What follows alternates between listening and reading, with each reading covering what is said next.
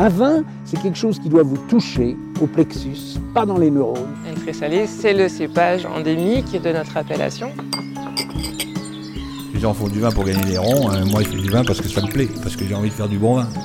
La terre d'ici, ça s'appelle du pouding. Aujourd'hui, la biodynamie est une recette, euh, un drapeau. En fait, c'est une démarche. Média Vino Pro, le podcast vin qui va plus loin.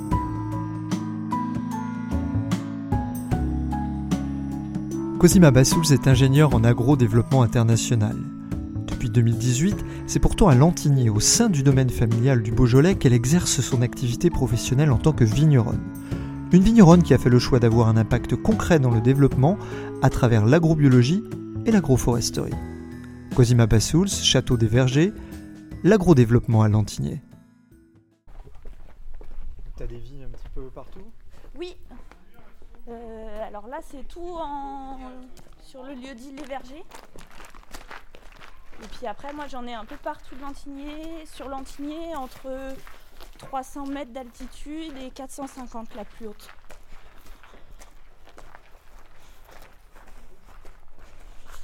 Et là, on va arriver. Moi, j'ai tout un coteau là, orienté plutôt est. Euh, et c'est euh, ma cuvée au verger. Cuvée parcellaire.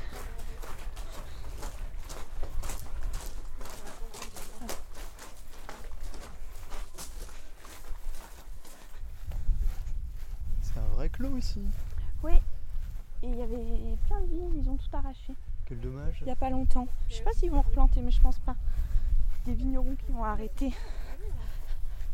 Trop beau ici. Et si on avance un peu par là Moi, mes vignes, elles sont plus basses. Ah ouais, on a le. Regarde, on a le, le clocher en plus. Bah Enfin, ouais. on est en plein face au soleil. Contre jour, c'est tendu. Je vais vous montrer mes vignes quand même, qu'on soit dedans.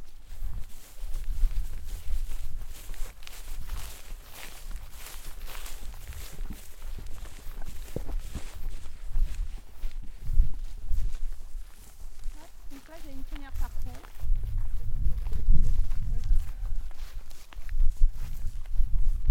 Hop.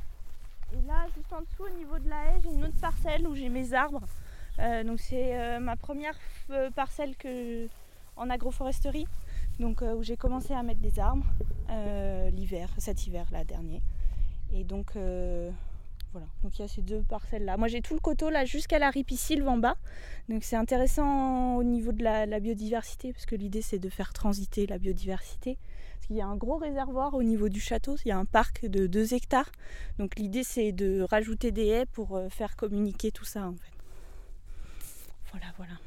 Cosima, tu es installé euh, au domaine familial. C'est c'est quoi ton histoire? T'as toujours voulu être euh, Non. vigneronne? Pas du tout. Moi, j'ai fait des études de- en ingénieur euh, en agro-développement international. Donc, euh, c'était lié quand même à la terre, mais c'était plus pour partir à l'étranger très loin, faire du développement. Et puis, en fait, je me suis vite rendu compte que c'était compliqué le développement. C'était pas forcément ce que je voulais faire et je préférais euh, avoir un impact euh, ici sur mon territoire. Donc, je suis revenue en 2018. Euh, voilà, mon papa voulait plus gérer le domaine tout seul et donc je me suis installée à sa suite.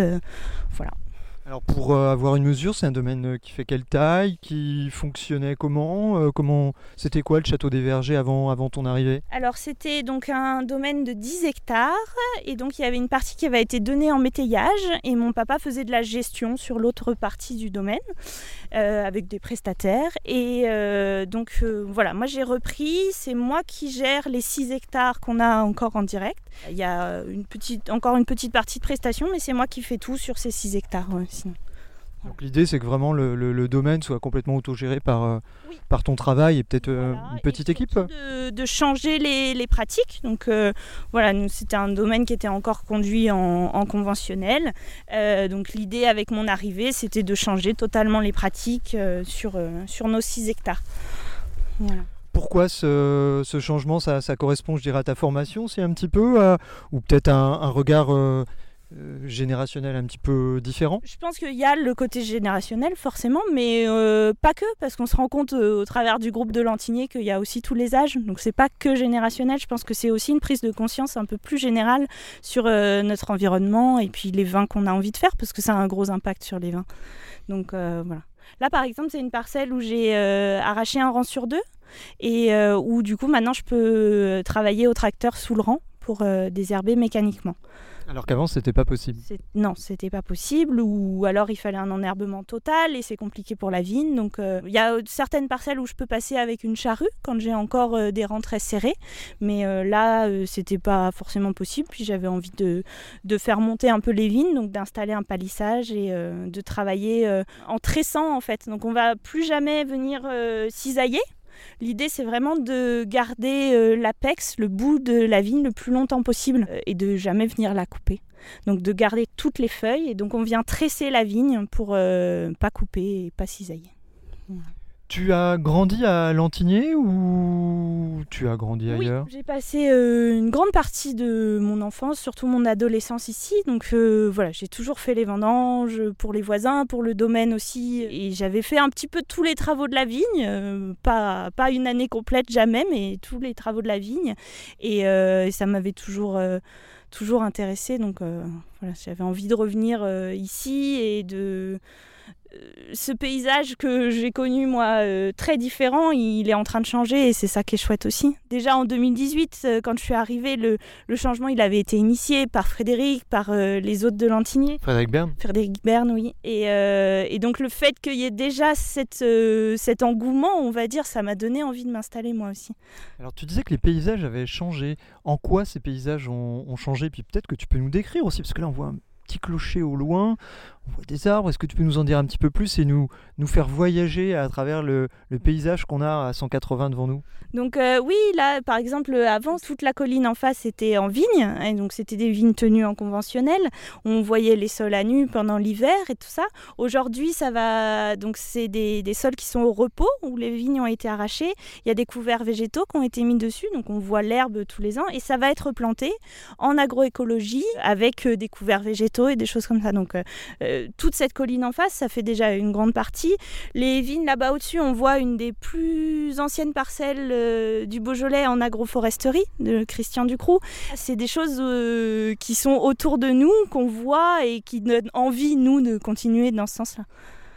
On voit beaucoup de, beaucoup de forêts aussi finalement, il n'y a pas que de la vigne euh, dans ces paysages. En fait, la forêt, elle marque la, limite à partir de laquelle euh, c'était plus intéressant de planter de la vigne. Donc c'est parce que l'altitude va être trop haute au-dessus, le, raisin va pas forcément mûrir, donc on avait planté de la forêt. Donc euh, au-dessus, sur le haut de la, on la voit pas, sur le haut de la colline de Brouilly, c'est pareil. Donc juste en face derrière le petit bois, on voit que vraiment c'est tout le haut, le chapeau qui est planté en forêt, alors que et la vigne monte jusqu'où elle peut. C'est plutôt une chance d'avoir euh, ces forêts non loin des vignes? Ah oui, oui, c'est très intéressant pour justement faire voyager la biodiversité. Ça fait des réservoirs de, biodiversité. Et euh, donc on a les ripisylves en bas, les cours d'eau où il y a pareil une grosse réserve de biodiversité, et puis les forêts en haut. Et nous, notre but, euh, c'est vraiment de faire revoyager cette biodiversité en rajoutant des haies. Donc aujourd'hui, on replante des haies chaque année et on essaye de les mettre intelligemment pour que justement cette biodiversité puisse euh, voyager. Tu disais que les paysages avaient euh, changé euh, depuis ton adolescence. En quoi ils ont changé les paysages?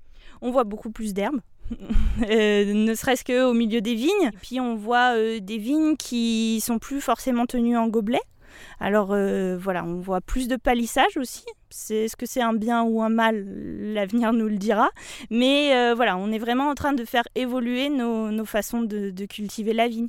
Donc on va essayer de monter plus nos pieds pour pouvoir travailler en dessous. Et voilà, le, gobelet à 10 000 pieds hectares, c'est pas forcément adapté à nos méthodes culturales aujourd'hui.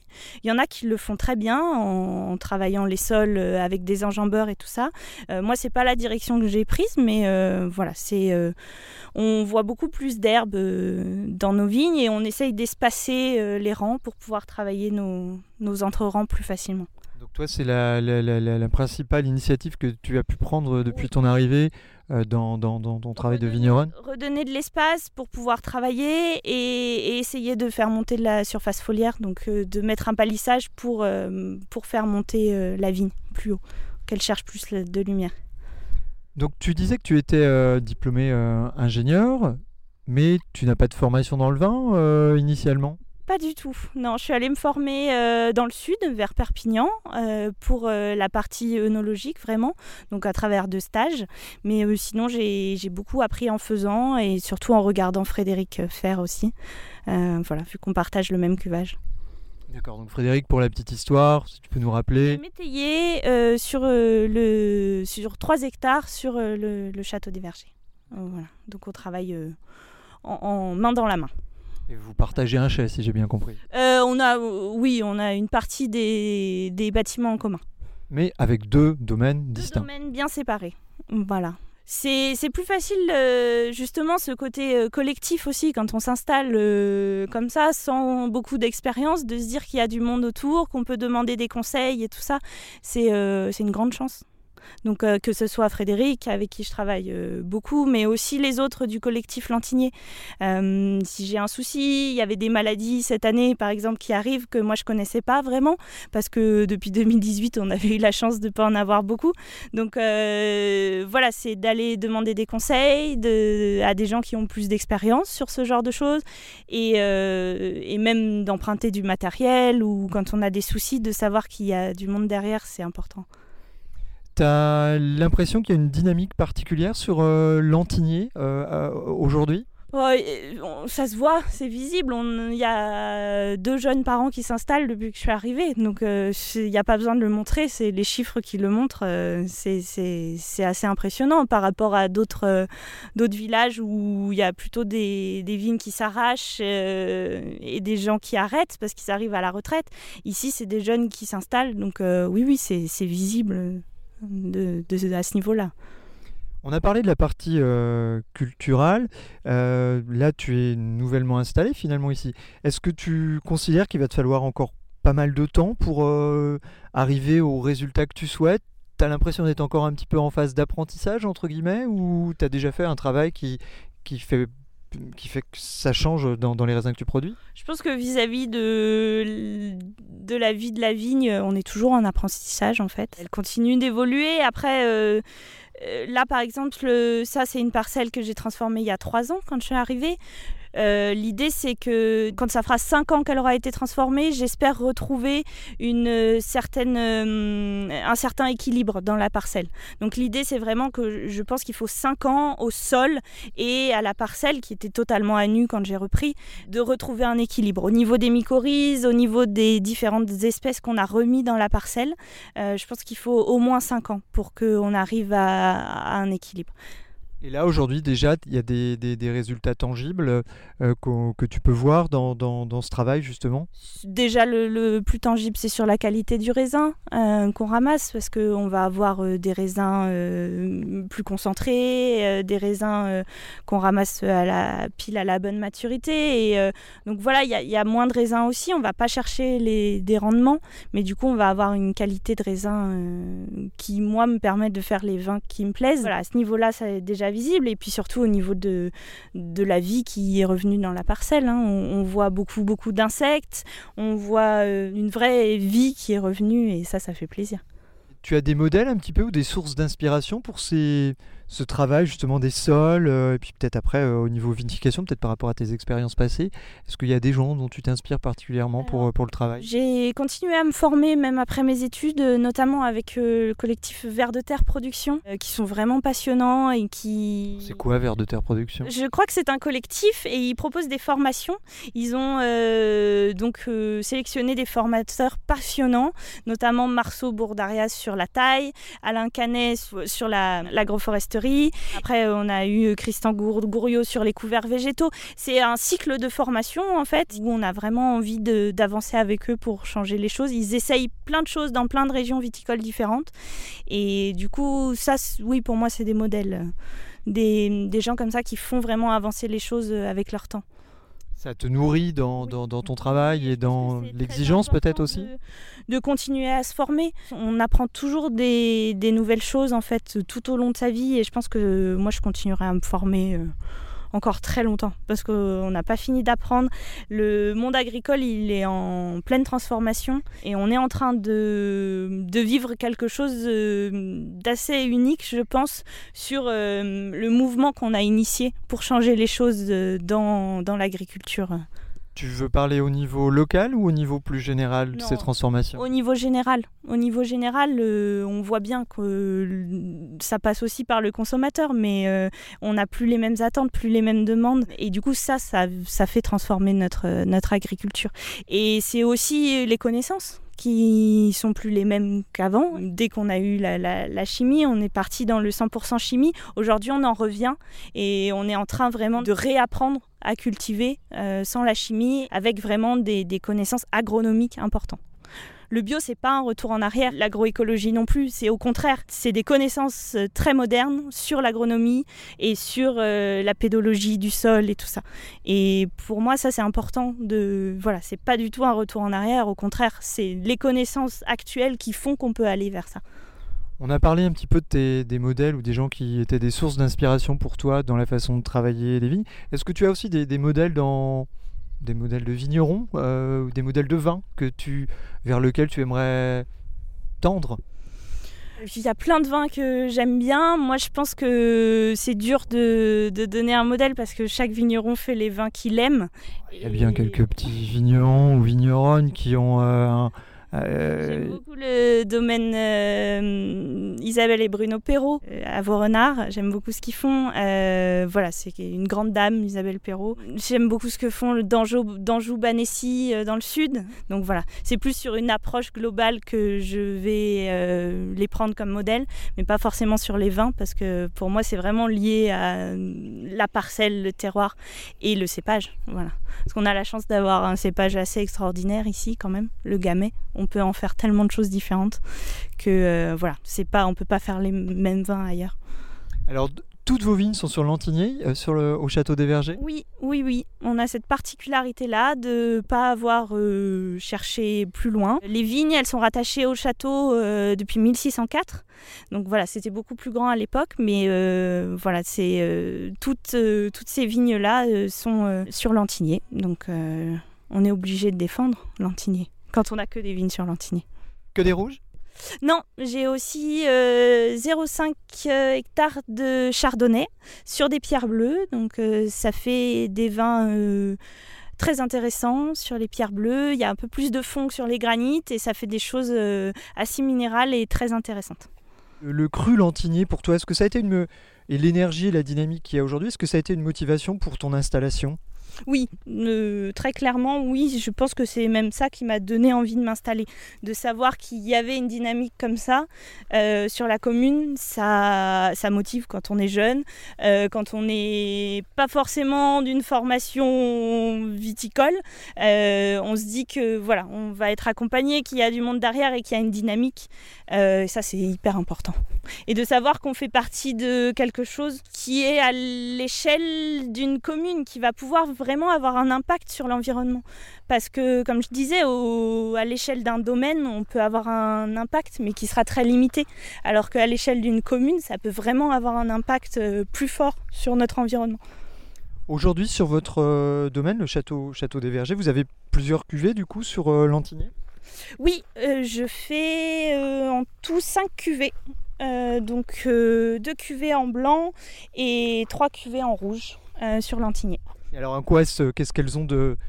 Est-ce qu'il y a une, une sélection parcellaire justement sur ces différents euh, lantiniers comment, comment ça se Oui, passe? En fait, j'ai la chance d'avoir des parcelles euh, sur les différents types de sols de Lantigné, notamment la pierre bleue, là où on est ici au verger, et les granites roses, plutôt sur le lieu dit Les Saules. Donc, euh, je fais des cuvées parcellaires sur ces, sur ces différents types de sols. Puis après, j'ai une autre cuvée où là, je vais plutôt travailler l'élevage. Donc voilà, avec des, des passages en fût de 12 mois, des choses assez douces pour pas trop marquer, mais euh, voilà, pour quand même avoir un petit peu de bois. Donc deux cuvées plutôt Vraiment sur le fruit, avec euh, un caractère très beaujolais, c'est des macérations semi-carboniques, donc euh, que de la grappe entière, avec le côté que j'aime bien sur le gamay, très fruité, euh, où on va garder de la fraîcheur et euh, ce, ce beau fruit du gamay. Et après des choses où on va chercher un peu plus les épices avec un élevage bois euh, assez doux pour enrober les, les tanins. On prend le chemin du chai du coup? On va aller voir euh, ce qui se passe dans la cave.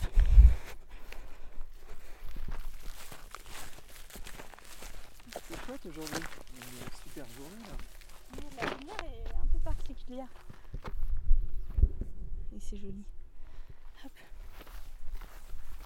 Ah, bah là, on voit le, le Mont Brouilly.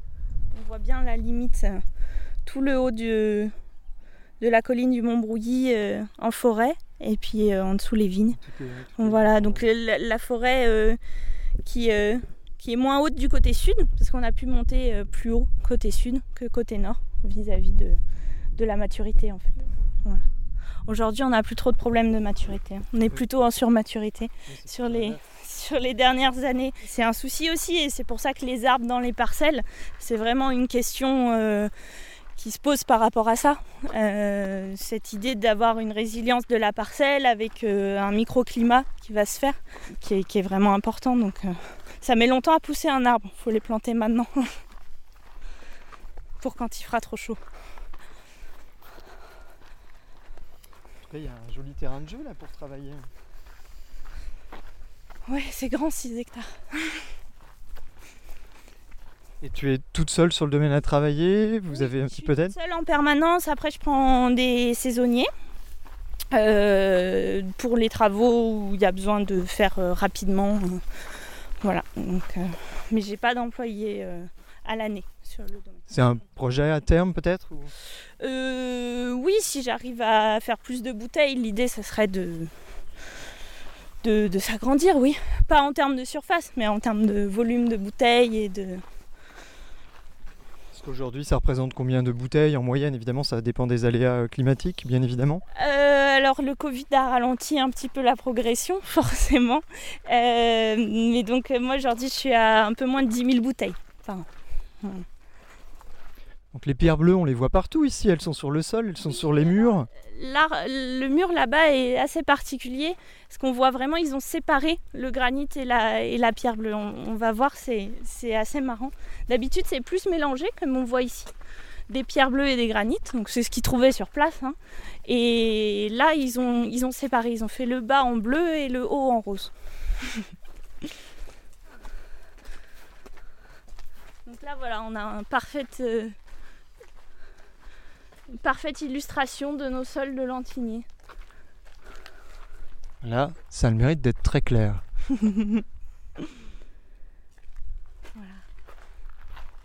Et maintenant, on va voir les, les différences qu'elles impliquent dans les Et les différences dans le vin? Oui. Oui, c'est vraiment très net et c'est très intéressant à travailler. C'est pour ça que moi j'ai voulu vraiment faire des parcellaires euh, en séparant ces origines de sol euh, pour apprendre à connaître mes parcelles, apprendre à connaître euh, ces, terroirs, comment ils fonctionnent et qu'est-ce qu'ils veulent dire dans la bouteille. L'idée peut-être par la suite de les réassembler s'il y a des choses intéressantes à faire. Mais hum, pour moi, pour mon apprentissage, c'était vraiment d'abord de tout décortiquer. Donc décortiquer les terroirs, décortiquer aussi l'élevage bois, parce que je fais pas d'assemblage, euh, c'est que du 100% fût ou du 100% pas fût. Donc l'idée c'est de voir l'impact euh, sur, euh, sur mes vins de- du passage en fût. Voilà. Donc ça fait vraiment partie d'un apprentissage pour moi tout ça, de comprendre les choses, de bien les, les séparer. On franchit le porche ou presque du château des Vergers. Donc là, ils sont allés chercher des, des pierres dorées pour que ça fasse château. Ça, ça vient pas du tout d'ici. hein. Ils sont allés les chercher plus loin. Plus dans le dans sud. le sud. On ira demain.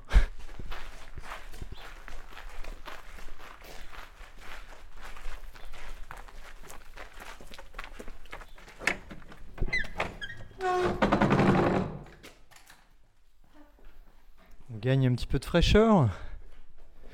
Donc c'est un chai qui existe depuis, depuis longtemps? Alors, les premières fondations de la maison sont de 1604. J'ai pas exactement la date de construction du cuvage en lui-même. C'est courant 17e normalement. Et donc là, on Avec voit. euh, les poutres qui parlent d'elles-mêmes. Waouh Oui, ah oui, la précision importante, mais quand on redresse la tête, oui, on voit des poutres euh, qui auraient pu euh, être dignes d'être dans la charpente de Notre-Dame. hein, C'est impressionnant. Elles sont assez impressionnantes. En effet.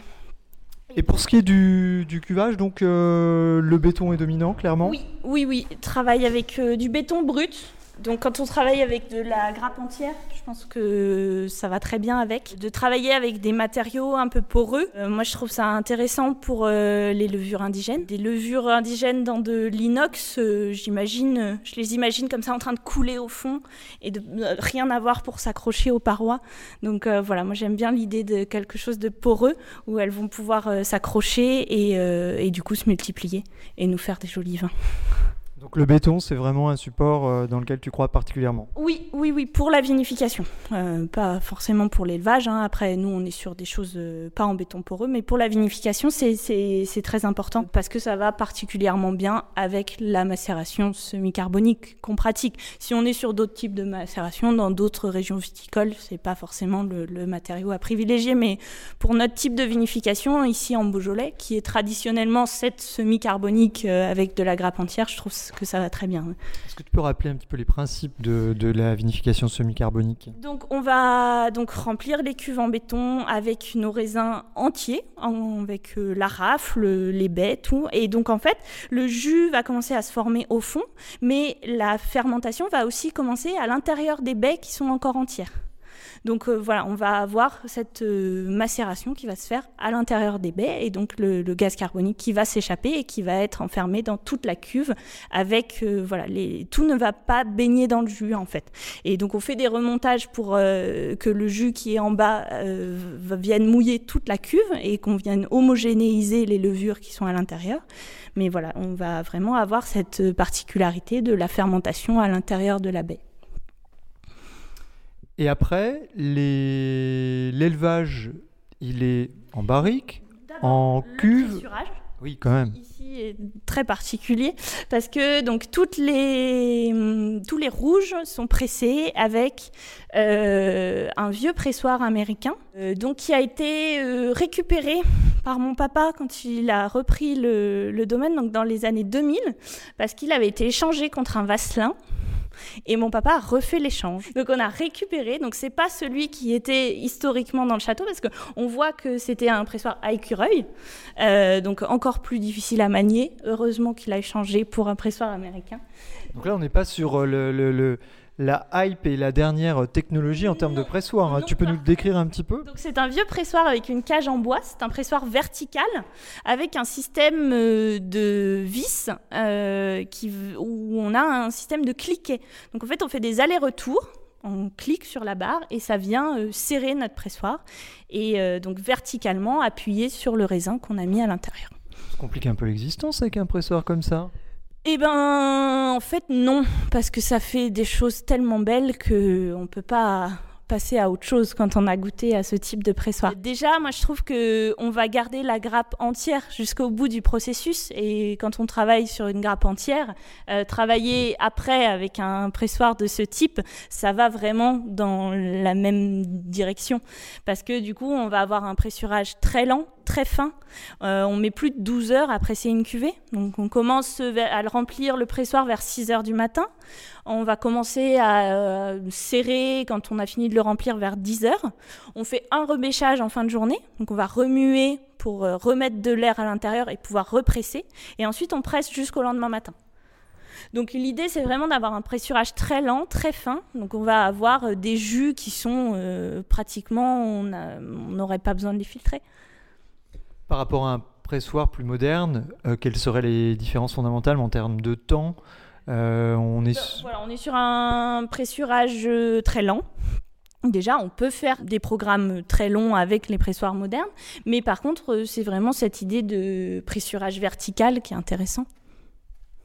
Voilà, ça agit euh, pratiquement comme un filtre en fait à travers le gâteau. Donc on va vraiment extraire tout.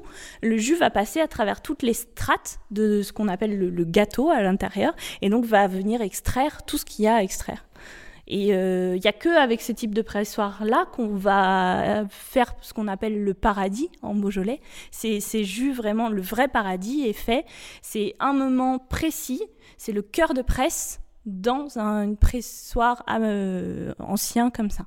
On n'a pas vraiment ce, ce, moment où on a un jus très chargé, très coloré avec un autre type de pressoir. On ne peut pas forcément l'avoir.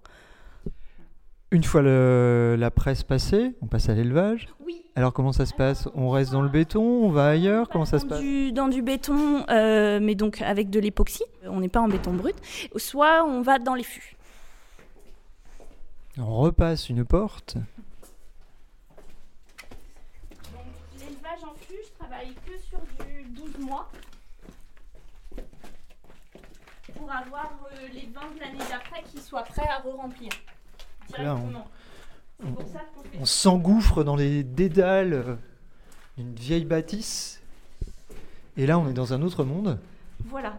Alors, donc, euh, moi, ici, les... c'est tous les fûts de Lantigné qui sont à moi. Quelques levures euh, un peu partout ici, dites-moi. Ah, là, il y a une belle population dans cette.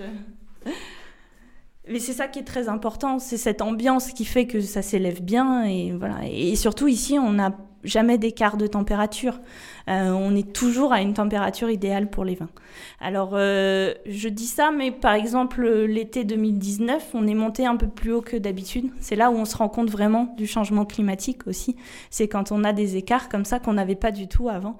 Et là, il fait tellement chaud dehors que même la cave, elle a beau être très profonde, elle, elle commence à monter quand même. Donc, il faut bien mesurer une cave voûtée, évidemment. Et on voit des levures de partout, sur le sol, sur les murs, il y en a de partout. Donc là, il y a les blancs. Donc euh, les blancs en fût. Et après, on a tous les lentiniers ici. Donc moi, c'est toute la rangée de fûts qui est là. Donc la cuvée au verger, les cuvées, voilà. Donc ça, c'est tout ce qui va être mis en bouteille après la récolte 2021. Tous tes vins sont élevés en fût ou certains Non, sont aussi non. en, élevés en, dans des, dans des Dans contenants Des cuves euh, béton recouvertes d'époxy. euh, voilà. Et comment tu fais le, distinguo? C'est des, cuvées, je dirais, un petit peu plus ambitieuses, entre guillemets? Oui, c'est vraiment euh, d'avoir voulu euh, connaître euh, mes parcelles ou connaître l'effet de l'élevage sur mes vins. Donc il y a des cuvées où j'ai décidé de rester vraiment, de garder le caractère très fruit de ma cuvée pour connaître ma parcelle. Et il y en a d'autres où j'ai voulu travailler l'élevage pour voir ce que ça allait faire sur mes vins. Et là aussi, tu te considères un petit peu en apprentissage, toujours sur cette euh, connaissance euh, parcellaire, euh, élevage, vinification Et mes choix, mes choix de, de vinification, d'élevage euh, vont vraiment dans ce sens-là, d'apprendre à connaître euh, mes parcelles, euh, mes, mes terroirs. Voilà. C'est pour ça que je, je les sépare vraiment pour apprendre à les connaître. Peut-être qu'un jour il y aura des assemblages. Bah, Moi, j'ai envie de les connaître aussi, ces vins. On remonte à la surface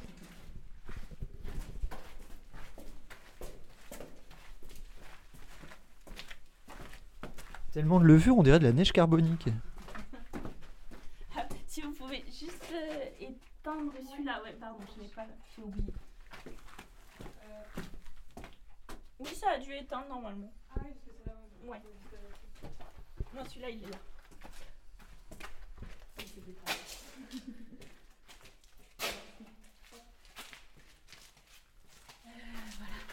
Les blancs, par contre, ils sont élevés donc soit en fût, soit en résine. Et les blancs sont pas pressés avec euh, celui-là. C'est que les rouges. Parce que pas assez de volume, l'idée c'est de non l'idée c'est de faire des pressurages directs sur les blancs. De on ramasse tôt le matin et de presser tout de suite. euh, quand c'est encore frais et tout ça, l'idée c'est que ça commence pas à macérer. Et là, on va presser pendant plus de 12 heures, donc forcément il y aura un début de macération.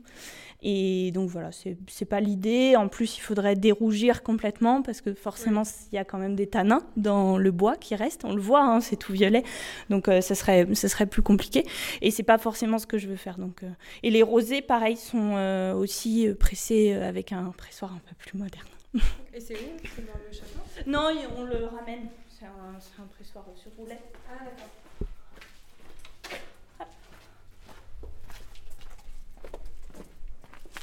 On vous suit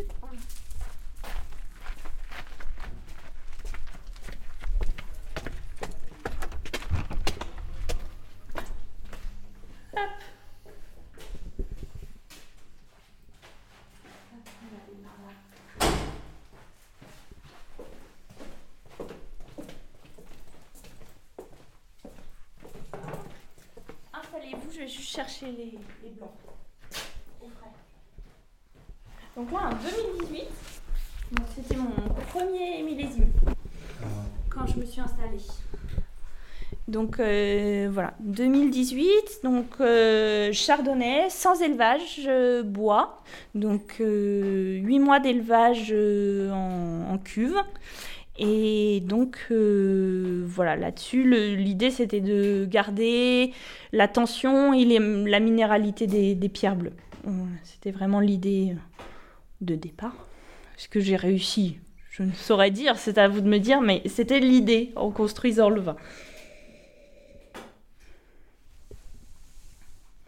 Trouve on, a vraiment des choses différentes de les, les très bons Beaujolais euh, du, du sud, les Beaujolais blancs du sud sur des argilo-calcaires qui font des choses très rondes, très amples. Là, on n'est pas du tout là-dessus. On est vraiment sur la tension. Moi, ce que j'aime bien, on a une certaine vivacité dans le vin.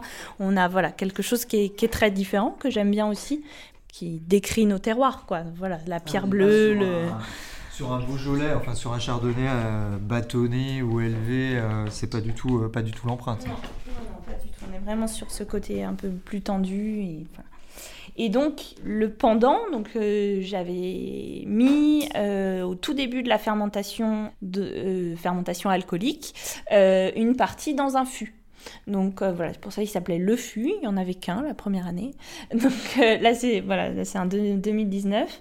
Euh, premier, c'était quel millésime? 2018, c'était mon premier millésime. Et donc là, en 2019, j'ai fait la même cuvée, mais j'en ai plus. J'ai fait donc la cuvée normale, le blanc, et voilà, Et la cuvée le fût. Et donc chaque année, l'idée c'est d'avoir euh, donc de la même parcelle, c'est tout pressé ensemble, mais au tout début de la fermentation, il y a une partie qui part dans, dans des fûts et qui est en 100% élevage fût. Voilà, pour l'instant, Ça représente des petits volumes Oui. euh, ça j'en ai fait 300 bouteilles. L'idée, c'est vraiment, comme je disais, de, de comprendre l'effet du bois, de comprendre l'élevage. De voilà. Pour moi, c'est c'est apprendre en, en faisant. Quoi. Donc là, voilà, de voir euh, que ça change totalement le, le vin, l'élevage. On est vraiment sur. euh, Et des élevages de combien de temps à peu près 12 mois. Toujours 12 mois pour pas avoir à, à mécher les fûts. L'idée c'est d'avoir euh, du vin qui soit prêt pour faire un roulement. Donc c'est toujours 12 mois. Donc voilà, quand le vin euh, de la de l'année d'avant il vient d'être pressé, je, je vide pour... euh, le, le précédent, il y avait un élevage de combien de temps en... En cuve 8 mois. En fait je C'est fais des... aussi, hein, ça Non, c'est euh, fibre. Fibre, En fibre, fibre, ouais. Le- les blancs c'est dans les fibres, en plafond mobile. Parce que j'ai pas assez de volume. Et là, 12 mois. En fût. Donc c'est un fût euh, qui avait deux ans en 2019, parce qu'il était neuf en 2018. C'était mon premier achat, un fût. C'est assez magique la vinification dans du bois. En fait, il y a, beaucoup moins de choses à faire. Tout se passe tout seul. On n'a pas à, gérer les températures. euh. C'est intéressant de travailler dans du bois pour ça. Ça, il y a beaucoup de choses qui sont toutes seules avec cette micro-oxygénation à travers le bois et c'est très intéressant. Mais voilà, l'impact que ça a sur le vin et surtout en 100% fût, hein, c'est- c'est très important. Mais euh, c'était intéressant pour moi d'avoir euh, deux cuvées comme ça très différentes, une très marquée par le bois et voilà, pouvoir comprendre tout ça. Et est-ce qu'au-delà de ton domaine, euh, il y a d'autres parcelles qui peuvent être intéressantes pour faire des blancs sur Lantigné aussi? Ce qui pourrait être intéressant, c'est des parcelles un peu hautes en altitude, parce qu'aujourd'hui, on va avoir euh, des fois des soucis de, de garder un peu d'acidité dans nos blancs avec des maturités euh, comme en 2020, j'ai ramassé des 14, des choses comme ça, avec des acidités qui vont vite dégringoler. Donc d'avoir des choses plus en altitude, plus fraîches, ça pourrait être très intéressant sur des blancs. Différence de qualité de millésime en 2018-19, euh, ici en particulier? 2019, euh, il y avait une tendance générale à avoir un peu plus de rendement. Euh, c'était pas trop le cas chez moi parce qu'il y avait le contre-coup de l'enherbement et du passage en bio. Euh, mais euh, voilà, sur les rouges, surtout, ça a été 2018, c'était hyper solaire, c'était prêt tout de Ah, suite. moi, j'ai eu. C'était le premier millésime aussi, alors j'ai des. C'est pas forcément. Très facile d'en parler parce que pour moi c'était une grande découverte, mais euh, j'ai trouvé que les vins étaient prêts tout de suite, surtout les rouges, c'était facile, c'était tout de suite prêt à boire quoi. Alors que les 2019 ils étaient un peu plus austères du début, et là par contre ils sont en train de s'ouvrir et de se découvrir et c'est vraiment plaisant, euh, mais aujourd'hui pratiquement. Voilà, il a fallu plus les attendre pour moi. C'était pas tout de suite prêt comme 18. Voilà. Moi j'aime bien le dynamisme du 18. Dirais que le, le 19, on est plus dans un registre un petit peu plus classique. Dans, dans, dans le style, dans... Et moi j'aime bien l'énergie du 18. Je crois que je préfère euh, sans passage en fût. Euh, J'aime bien justement quand euh, moi il y a plus d'acidité dans les vins, quand il y a plus de, de, de- de- de fraîcheur. Mais euh, je trouve que c'est des vins qui sont pas du tout pour les mêmes moments. Euh, et c'est ça que je trouve intéressant, de, à partir de la même parcelle, d'arriver à faire des choses euh, totalement différentes et de construire une gamme juste avec l'élevage. Pour moi, qui était totalement novice en la matière, je ne pensais pas que c'était possible d'avoir autant de différences juste vis-à-vis de l'élevage. Et je trouve ça très intéressant euh, de pouvoir travailler là-dessus. Et l'effet du bois euh, me, fascine un peu. Et même sur les rouges, euh, pouvoir revinifier dans des foudres, des choses comme ça, dans la tradition beaujolaise, ça m'intéresserait beaucoup parce que je trouve que ouais, on a cette facilité là du bois qui joue un peu comme un tampon thermique. On n'a pas besoin de réguler les températures et tout. Je trouve ça assez chouette. 2020, ça vient d'être. euh, c'est- des bouteilles que tu vends combien ça sur le à titre indicatif? Là, je suis à 11. Sur le premier Sur le premier, voilà, sans... parce que j'en fais un peu plus. Et ça, là, euh, sur euh, 300 bouteilles, euh, j'étais à 15. Ah oui, d'accord. Rien de. 2020, donc là, c'est vinifié comme le premier qu'on a Ok. fait. Donc, il s'appelle le, le blanc. Et donc, euh, c'est voilà, c'est ma cuvée euh, sans élevage, euh, où on va chercher plus, justement, là, un peu plus de minéralité. Alors, 2020, c'est des hauts degrés, c'est des choses très différentes. C'était intéressant à vinifier aussi, mais voilà, on est sur un blanc qui titre pratiquement à 14 qui est un peu une tendance du millésime 2020 au Beaujolais. Voilà. Donc ça, ça a été mis en bouteille fin mai. Et donc là, ça va bientôt être mis à la vente. Donc moi, je n'utilise euh, pas de sulfite euh, à la vinification. Euh, par contre, je vais sulfiter à la mise en bouteille. Surtout sur des vins un peu fragiles des fois. Donc voilà, je réajuste toujours euh, à la mise en bouteille. Euh, sur les blancs, j'étais à 30. Sur les rouges, je suis entre 15 et 20. Donc voilà, forcément, on a plus de, Ouais, un petit peu plus de rondeur, mais je trouve qu'on retrouve quand même cette minéralité. Et con- contrecarré par l'acidité, ça, ça fait un, un vin parfaitement équilibré. hein. Voilà, je trouve qu'on retrouve un peu la trame du premier. Ouais. Alors j'aimais mieux la vivacité de Ouais. 2018, mais voilà. Donc euh, après, c'est compliqué la maturité. Moi, je travaille euh, beaucoup là-dessus. Je- On a un, un groupe en fait de donc c'est des, des centres de contrôle maturité partout dans le Beaujolais et qui en fait vont permettre euh, à la Chambre d'agriculture de déterminer le banc des vendanges. Donc euh, voilà, on a euh, chaque commune qui a quelques parcelles qui sont suivies euh, chaque année les mêmes pour déterminer la, maturité partout dans le Beaujolais en fait. La, grosse différence aussi, donc c'est au, au verger, on a vu il y a une une parcelle donc qui est arrachée un rang sur deux, tressée, où on monte plus le feuillage. Au sol, euh, c'est un peu différent. Euh, J'ai gardé les 10 000 pieds hectares et je travaille euh, à la charrue, au treuil. Donc voilà, c'est aussi une grosse différence, je pense, dans la vigne. Donc ça joue aussi sur, sur ça. Et c'est très intéressant de voir à quel point on, on influe sur le, sur le raisin en changeant des petits paramètres de, de, de cultural, quoi. C'est... Top Eh ben, on va vous laisser à votre journée.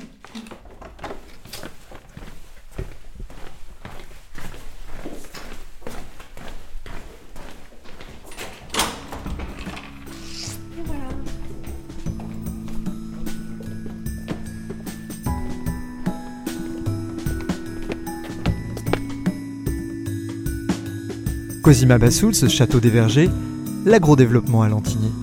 C'était un reportage de Fabrice Tessier, mixage Maekubo. Ce podcast est disponible à la réécoute sur les plateformes Spotify, Deezer et Apple Podcast.